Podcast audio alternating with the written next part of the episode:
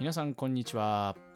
えー映画とか音楽とかゲームとか第29回パーソナリティタイキングです。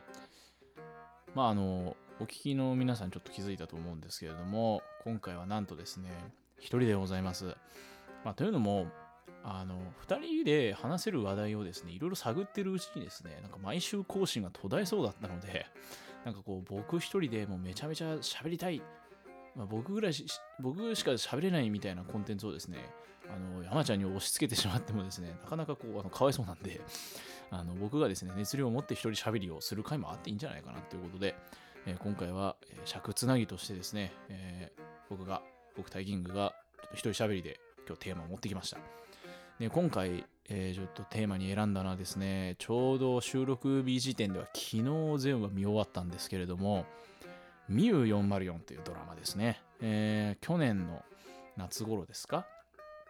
えー春から夏にかけてやっておりました。夏頃やっておりました。えー TBS の、え連続ドラマでございます。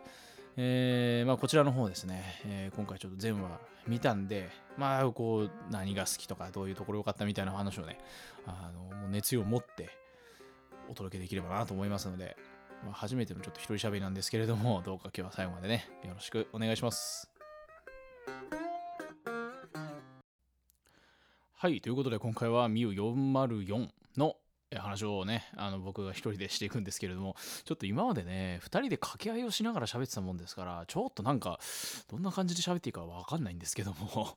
まあ、あの自分なりにあのやっていこうと思います。あの、まずですね、ミュ404、あらすじというか、どんな話なのかっていうのをちょっと説明しますと、えー放送されたのが2020年の6月末から9月まで全11話で TBS のドラマなんですけれども主演が綾野剛と星野源ですね。豪華ですね、まあ、この2人といえば、まあ、ご覧になった方も多いと思うんですけれどもこちらもね TBS のドラマ「コウノドリ」まあ、あのうちの母であったりとかえ知り合いみた人も何人もいたんですけれどももう前まあ泣くから見てくれっていう風にね 言われましてアマプラで確か今も見れるかな？わかんないけど、まあ、見れるんでいつか見なきゃなと思ってるんですけれども、えーそのコウノドリの主演の2人ですね、うん、そちらの2人のコンビがまたこう再共演っていう感じなんですけれども、えーなんといってもですね脚本がね、あの前にもアンナチュラル罪の声の特集の回でも言いましたけれども脚本は乃木明子さんですね、えーまあ逃げ恥しかり重版出退しかり空飛ぶ広報室しかり、えーもう本当素晴らしい作品を世に送っておりますこの脚本乃木明子さんの作品でございましてこちらもオリジナル作品ですね。すごいよな本当。この作品をオリジナル で書くってやっぱすごいなと思います。そして、えープロデュース新井さんで、えー演出が塚原さんかな、えーのこの3人が、えーこの組んでやってるんですけれどもこちらがなんとあのアンナチュラル以来の、えーコンビ。タッグを組んでやっていると。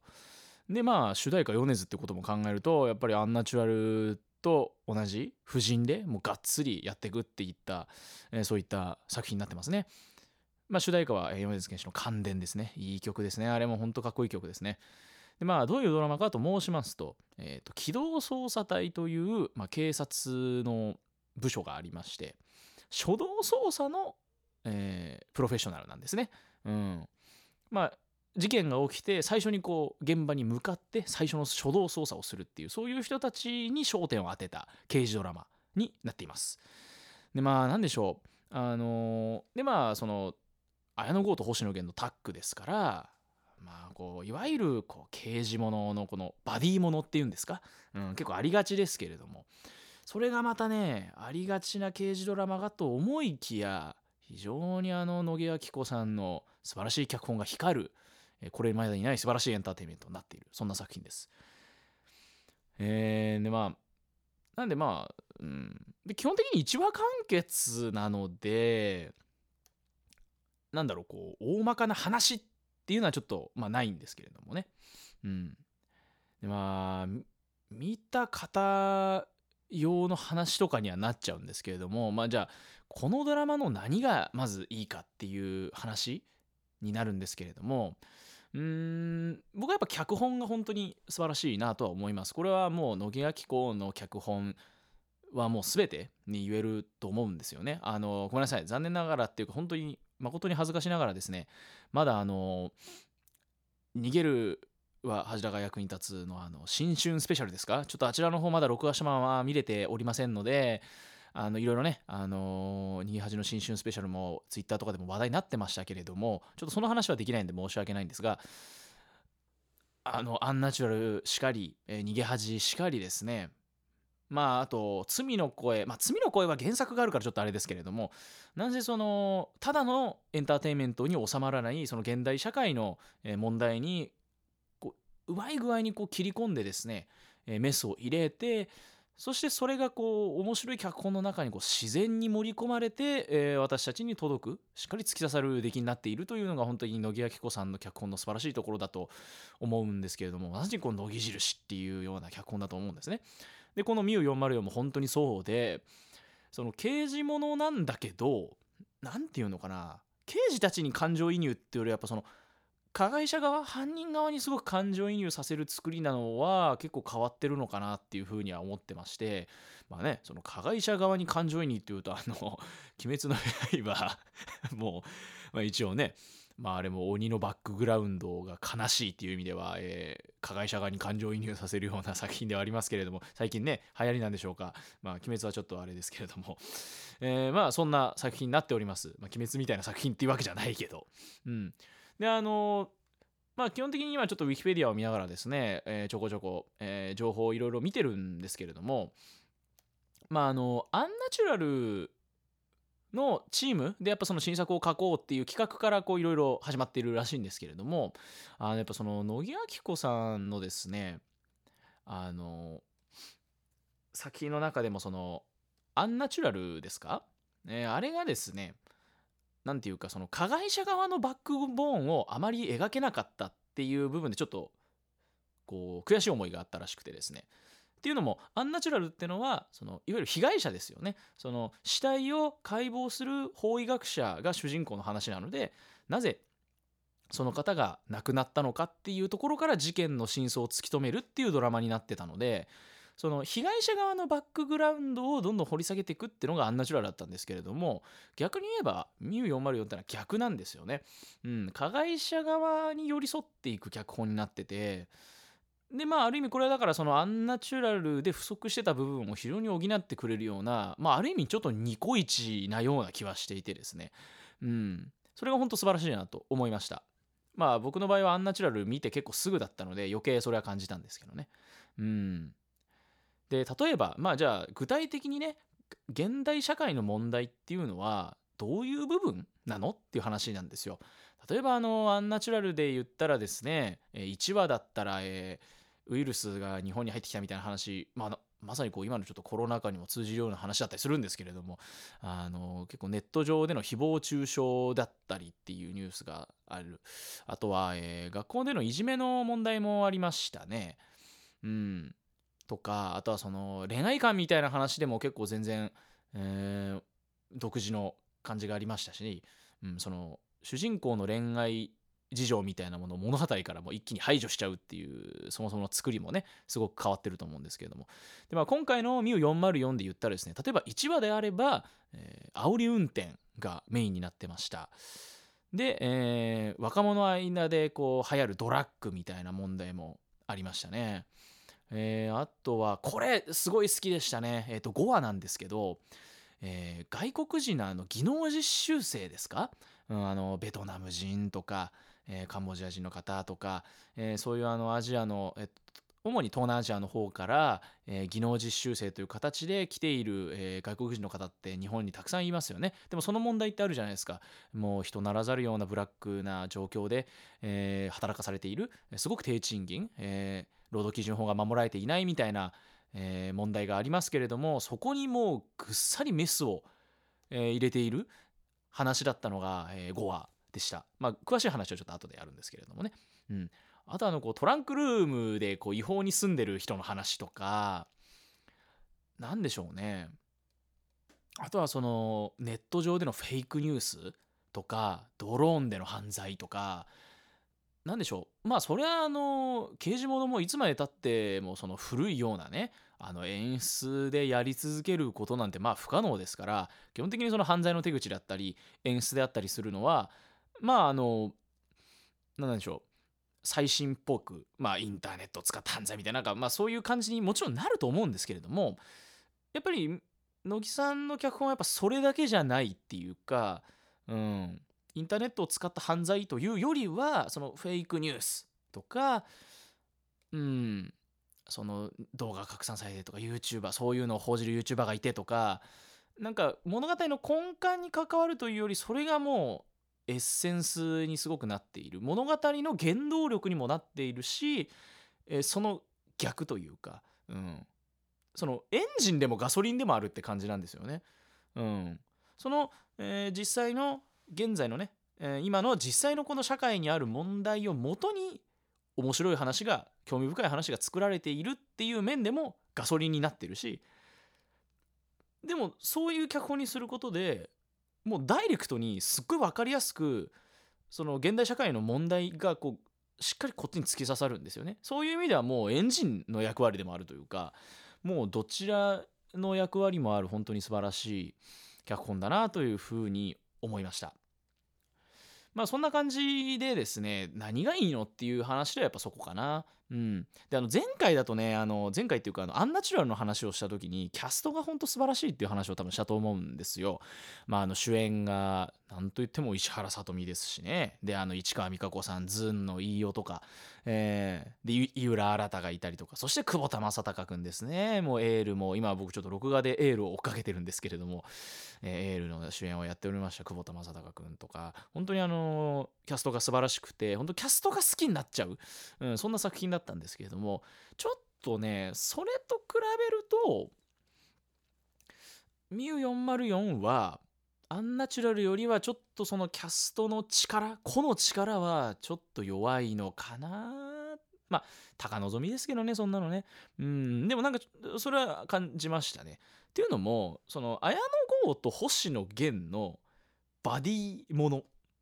ていうキャスティングそのものがうーんまあ何て言うんでしょうこうベスト中のベストもうド直球ど真ん中ストライクっていう感じではないかなっていうふうには少し思います。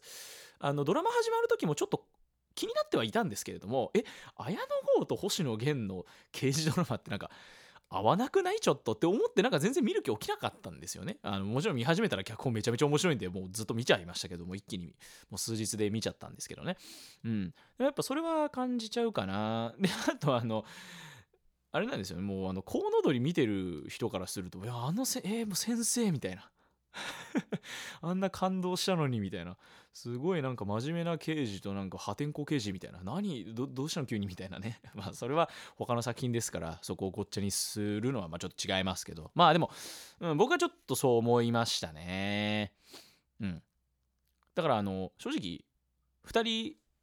もう島君とかまあ島君っていうのはあの星野源の役名が島なんですけども。で、え伊吹っていうのが綾野剛なんですけどね。伊吹と島のコンビよりですね、えー、九重という、えー、後輩とですね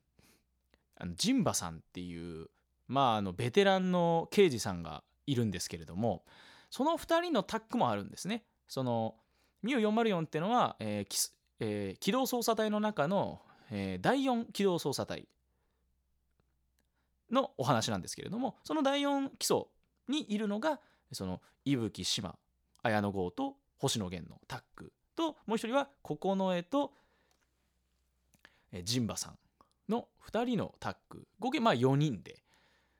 描かれるんですけれどもそれがねどっちかっつうと えー、その九重と陣馬さんのタッグの方が結構好きになっちゃったかな。うんここの絵が岡田健志さんという俳優さんが演じておりましてで、えー、ジンバさんジンバさんが橋本潤さんですね。まあ、いい味出してるんですよね。あの、なんとも言えないあの、おじさんの、でもなんかこう頼れるおっさんっていう感じですか？あれがすごくいいんですよね。まあ、そのコンビの方が個人的には結構好きになっちゃったかな？うん。いや、もちろん島いぶきも好きですけどね。うん。っていう感じですかね。あとはまあ何といっても同じ乃木明子作品でこう事件を追うっていうテーマ性は同じですからやっぱアンナチュラルとどっかでかぶってくんのかなと思ったらですよ。ちょこちょこねあのあれですね虚偽通報の回、えー第3話ですね。この回すごく僕好きなんですけど、えーこの回とかでちょこちょこあのアンナチュラルに出てきたあのなんていうんですかあのヘッポココンビみたいな警察コンビ？うん。殺人事件にするなよみたいなことを言ってたあのコンビが出てきたりとかあれは結構テンション上がりましたね。うん。あとは何話だっけかな？第8話ですね。第8話であの UDI ラボが出てきてですね上倉さん、えー松重豊演じる上倉さんが出てきてであの電話でね電話口で井浦新の声で「クソが」とか出てきたりとかズンの飯尾も出てきたし本当にあのどちらのファンにもですねすごくあのありがたい演出がありましたね。あれもすごく自然だったんで素晴らしいなと思いました。まあそんな感じの、えーキャストのまあ印象なんですけれどもまあ、一話一話ちょっと振り返っていこうかなと思います。まあ正直これをあの聞いてくださるのはなかなかあの、まあ、一話一話振り返るとちょっとネタバレになっちゃうんであれなんですけど、まあ、ここからはあのネタバレありで喋、えーっていこうと思いますのでこれから見る方ですね、えーはあのここらで終わっていただいてあのぜひぜひあの本当にあの面白いドラマですので本当に見てほしいです。キャストも素晴らしい音楽も素晴らしいなんといっても脚本が本当にあの面白くて興味深い脚本なのであのまあ今だとあのレンタルで出ると思うんであとはパラビで見れるかな、うん、僕はあのあれですねお正月にあの一挙放送やってたんでそれで見たんですけれども録画して、はい、ぜひ見てみてください。よろしくお願いします、えーではここからはネタバレトークということで一話一話ちょっと振り返りたいと思うんですけどまず1話「激突」というタイトルだったんですけれどもまあこれはまあ何でしょうね。こうキャラ付けの紹介的な感じも結構多かったんですけれども煽り運転の話でしたね。まあ、このあの俊足でやんちゃな息吹の性格と何かこう闇を抱えているような真面目なしまちゃん？その2人のこうキャラクター性がドドンとうまいことをこう視聴者に伝わるうまい作品なのかなって思いますね。あまああとごめんなさいね。これさっき言えばよかったんですけどもキャストで言ったらやっぱあの隊長桔梗さん？麻生久美子はやっぱり美しくて素晴らしい。女優さんですね。あの僕あの銀杏ボーイズってバンドすごく好きなんですけど銀杏ボーイズの「骨」っていう曲があるんですよ。であので骨っていう曲のミュージックビデオがあの夜中の商店街もう誰もいないような商店街を銀杏ボーイズのボーカルのミネタと麻生久美子が2人でこう楽しそうにただ散歩するっていう映像なんですよ。それがもうめちゃめちゃ良くてはいあのすすっごいいいんで見てください。そんなあの僕も好きな麻生久美子さんが、えー隊長を演じてですねそれもすごく好きなんですけれども、まあ、1話は結構そういうイントロダクション的な作りだったんですね。で2話これもあの印象的でしでて印象的でしたね。あの殺人容疑で逃走中の容疑者があの家族息子を亡くしている家族を人質にとって逃げるっていうそういう話だったんですけども。あれもやっぱりそのまあ加害者側加害者を信じるその家族の模様とかもうまい具合に描かれていてなるほどね。これもまあうまい話でしたね。でもまあうんまあ全体的にはちょっと印象は薄いかなやっぱ。うんなんか 言ってること2点3点してるけどすいません。でもねこの先結構全部好きなんですよね僕。まず3話分岐点っていう話なんですけどあの虚偽のね110番通報が相次いでいて高校生のグループなんじゃないかっていう話でね。あの実はその高校の亡くなった陸上部のあの生徒たちがその虚偽通報をやってですねえーっていう話だったんですけどこれも結局あのなんで陸上部がなくなったかって言ったら、えーその高校の中でドラッグが蔓延していてその連帯責任で廃部にされた陸上部員その先輩のせいで、えー連帯責任として自分たちは全然何も悪いことしてないのに、えー廃部にされてしまった陸上部員たちがまあその悔しさから、えーなんとかその気持ちを晴らそうってことで、えー警察に相手にこう追いかけっこを挑んでたみたいなそういう話だったんですけどもこれあのー通報役のあのあの牧香織ちゃんっていう、えー女子生徒がいたんですけどこの子がすごい可愛いなと思って見てたんですよ。で誰だろうって思ったらあの山田杏奈さんなんですね。山田杏奈さんまあ僕もそんなにあのいろいろ見てるわけじゃないからあれなんですけどもあのミスミソで主演をやられてる方ですねあの僕はあの原作漫画読んだんですよあの 絵だったら見れるんですけどミスミソ映画ちょっとねグロすぎてちょっといつ見ようかちょっと怖いんですけどあの、まあ、ちょっと知らない方はぜひちょっと予告編とか見てみてください。もうやばいです。あの正確に言うとあの田舎でとんでもなくいじめられた女の子があのもう復讐って言ってどんどん同級生殺していくっていうそういうとんでもない作品なんですけど。でこれで、えっと、映画主演初主演をえ、やりましてですね山田杏奈さん。で今度あれですね、えー、今年のちょうど来月に公開する「樹海村」というですね、えー、ホラー映画ありますね。清水隆監督ですね。えー、ジュオンの監督ですね、えー、そちらのホラー映画の主演もやられるこの山田杏奈さん最近売れっ子というか、えー、旬の女優さんでございます。すごい可愛いなと思ったんで誰だろうって気になったんですけども山田杏奈さんでしたね。であのやっぱあの犯人ですか？わいせつ犯が岡崎体育だったのがもう笑い止まんなかったですね。あの岡崎体育が犯人役で出てきてやばいみたいなのは当時ツイッターで話題になってたのは見たんですけど忘れてたんで普通に見てて岡崎体育がバンって出てきた瞬間にもう手叩いて笑いましたね。もうもう岡崎体育さんには本当に失礼だと分かってて言いますけど本当 犯罪者か犯罪者がって言ったら本当本当に失礼なんですけどわいせつ犯役にはちょっともってこいすぎるでしょと思って。いやちょっとやっぱキャスティング面白いっすね。でここの最後にえー、成川くんがですね成川岳くんが逃走してそこで久住と出会うシーンがここで出てきてですねうわーこれ菅田将暉来たってなりましたね。菅田将暉やっぱりこうラスボスなんだろうなっていう感じがすごくしましたね。であとは次ミリオンダラーガール、えー、これはあの青池っていうやつがですねあの暴力団の金を奪って逃げるってそういう話でしたね。これもまあまあ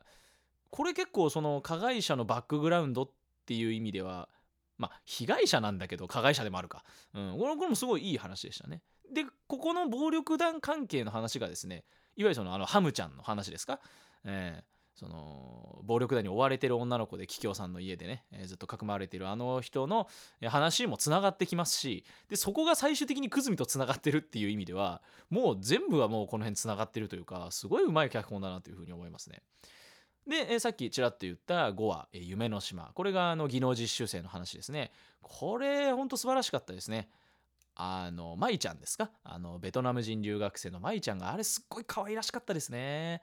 うん、すごいその可愛らしいなっていう意味ですごいあの印象に残ってるんですけれどもただその全11話通して一番その社会派なメッセージを一番グッときたのはやっぱりこの回かなと思ってその技能実習生がどれだけすごい大変な思いをしてるかみたいな部分もまあもちろんニュースとかでね、えー、知ってはいますけれどもドラマにされてもすごくグッとくるというか、うん、すごい素晴らしい脚本だったなと思います。すごく好きな回ですね。でまあその次があの島ちゃんの過去を暴く話ですね。これなんか島ちゃんの過去とかもうなんかなんだったら最終回ぐらいまで引っ張る結構でっかい話なのかなとかちょっと思っちゃったんですよ。あのアンナチュラルでいうあの井浦新の、えー、元カノというか、うん、あれをこう殺された話って結局なんか最初の方から伏線張ってあれ最終話まで引っ張ったじゃないですか。でそういう話なのかなって思ったら別にそうじゃなかった。でもこのちょうど真ん中でこういう話来たのは結構良かったなっていうふうに思いましたね。好きですね。でその次が、えー、トランクルームのねあのホームレスのお話なんですけども。これあのりょうさん演じるコスプレイヤーの弁護士 あれがちょっとガチで笑っちゃいましたね。あとあのベビーメタ好きの2人が出るっていう。なんであれあんなにベビーメタががっつり前に出てんのかよくわかんないんですけども、うん、もう最後とかあの踊ってましたからね。パパヤそれはあれ笑っちゃったんですけど。そんなに露骨？ってちょっと思ったんですけど。うん。で、えー、その次、えー、第8話ですね。これがまあ盗聴器が仕掛けられてるみたいなのがあってやばいっ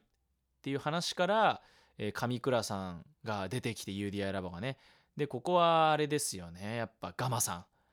うん小日向文雄いいですね。ああいう味あるおじいちゃんの役もどんどんいいというか。うん。なんか加害者のバックグラウンドをに焦点を当てて、えー、こういう人がいるんだよっていう話を今まで描いてきたのにガマさんって全然救いようがないっていうかやっぱそのもういい人が悪に落ちちゃってるっていう意味では結構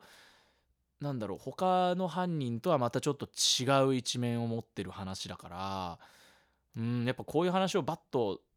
入れてくるのはうまいなと思いましたね。結局あの最終回の方でもあの会えてないじゃないですか綾野剛はさ綾野剛って急に言っちゃうけど そう会えてないからその未練も残っちゃってるしそういう意味ではうんすごく印象的な回かなっていうふうには思いますね。でその次からは一気にこう伏線を回収していくエイトリーに追われるハムちゃんの話なんですけれども僕はねこの9話一番ちょっと感動しちゃいましたね。最後はあの麦ちゃんが井戸にこう落とされてですね麦ちゃんと成川が井戸でこう助けてって言って助かるシーンがあったじゃないですか。あそこ最終的にこう4期層のみんなが助けに来てよかった助けられた間に合ったっていうシーンがあったじゃないですか。あれ結構グッときましたね。僕すごいハムちゃんやっぱ好きなんで可愛らしいじゃないですか。黒川智香さんだっけかな。演じてる女優さん。うんすごい可愛らしい方ですよね。すごい好きで。で何でしょう。今までそのハムちゃんもこう今までその家でこう楽しそうにしてるでもなんか危ないみたいなとこしかなかったんでそのマジでかわいそうになるハムちゃんって描かれてなかったから。ここでお来たっていう感じもちょっとあったんですけどもね。うん。好きでしたね。でまあ90がこうそのまま続いていく。うん。おどんどんどんどん話進んでいくなっていう風に。でまあ10話なんかはそのフェイクニュースの使い方うまいなって思ったなうん面白かったですね。でまあ10から11の間でジンバさんが大変なことになっちゃってとかいろいろですけど結構10話までで伏線はほぼ回収しきっちゃっててもう最終回はどうやってクズミを逮捕すんのっていうそういうのに焦点当ててたんですけどやっぱりあの何ですか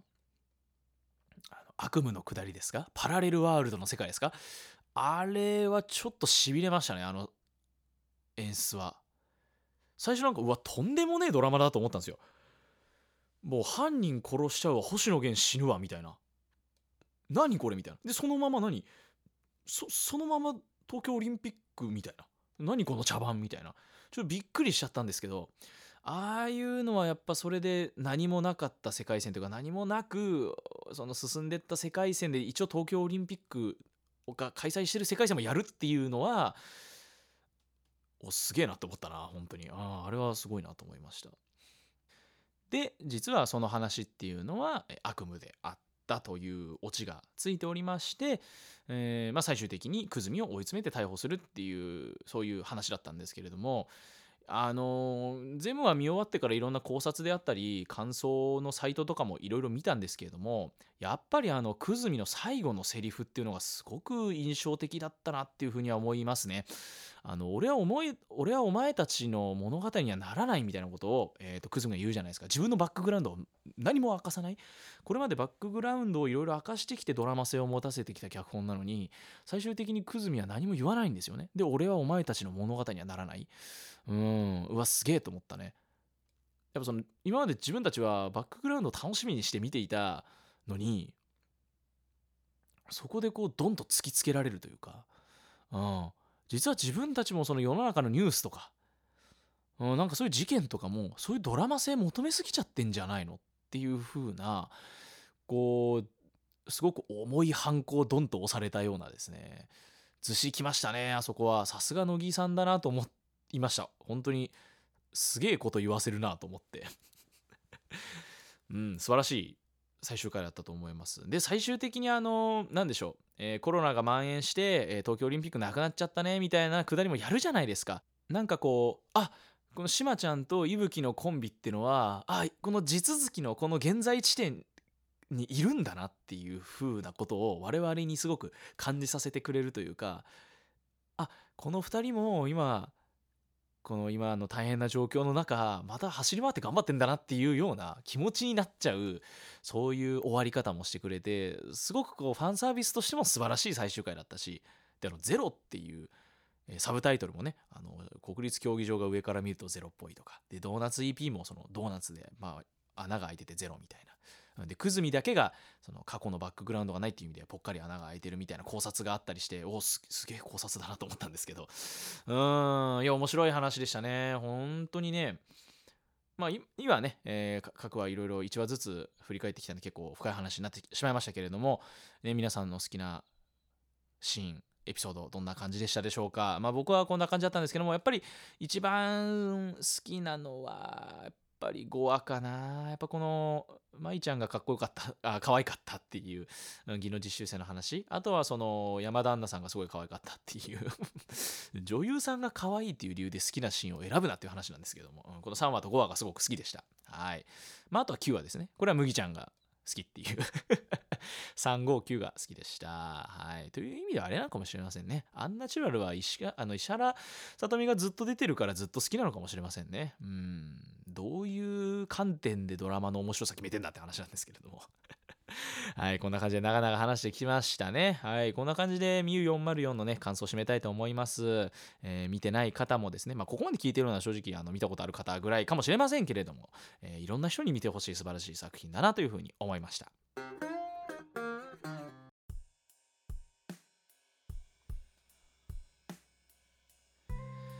いや初めての一人喋りということで もうかれこれね、えー数十分喋ってきましたけれどもいかがでしたでしょうか、えー一人で喋ってしまうとどうしてもこう言葉のテンポ感とか悪くなってしまったかもしれないんですけれども、えー大変申し訳ございません。ご了承ください。まあたまにはこういう回もですね、えーバツナギでいいんではないかなというふうに思っております、えーなんかこう私だけが愛を持っていてですねなんかもう僕 が一人でただ喋りたいっていう、まあ、そういう話もあったりするんでねあのなかなかあの収録の暇がない時とか、えーそういう時はあのこういう回もちょこちょこ挟んでですねしっかりあの週1更新を続けていきたいと思っております。今後もよろしくお願いいたします。今回はミュー404特集やってまいりました。聞いていただきありがとうございました。番組への感想はですね、ハッシュタグトカラジオ、もしくはトカラジオ .official.gmail.com までよろしくお願いいたします。こんな感じでやってまいりました。第29回映画とか音楽とかゲームとかパーソナリティはタイキングでした。また次回お会いしましょう。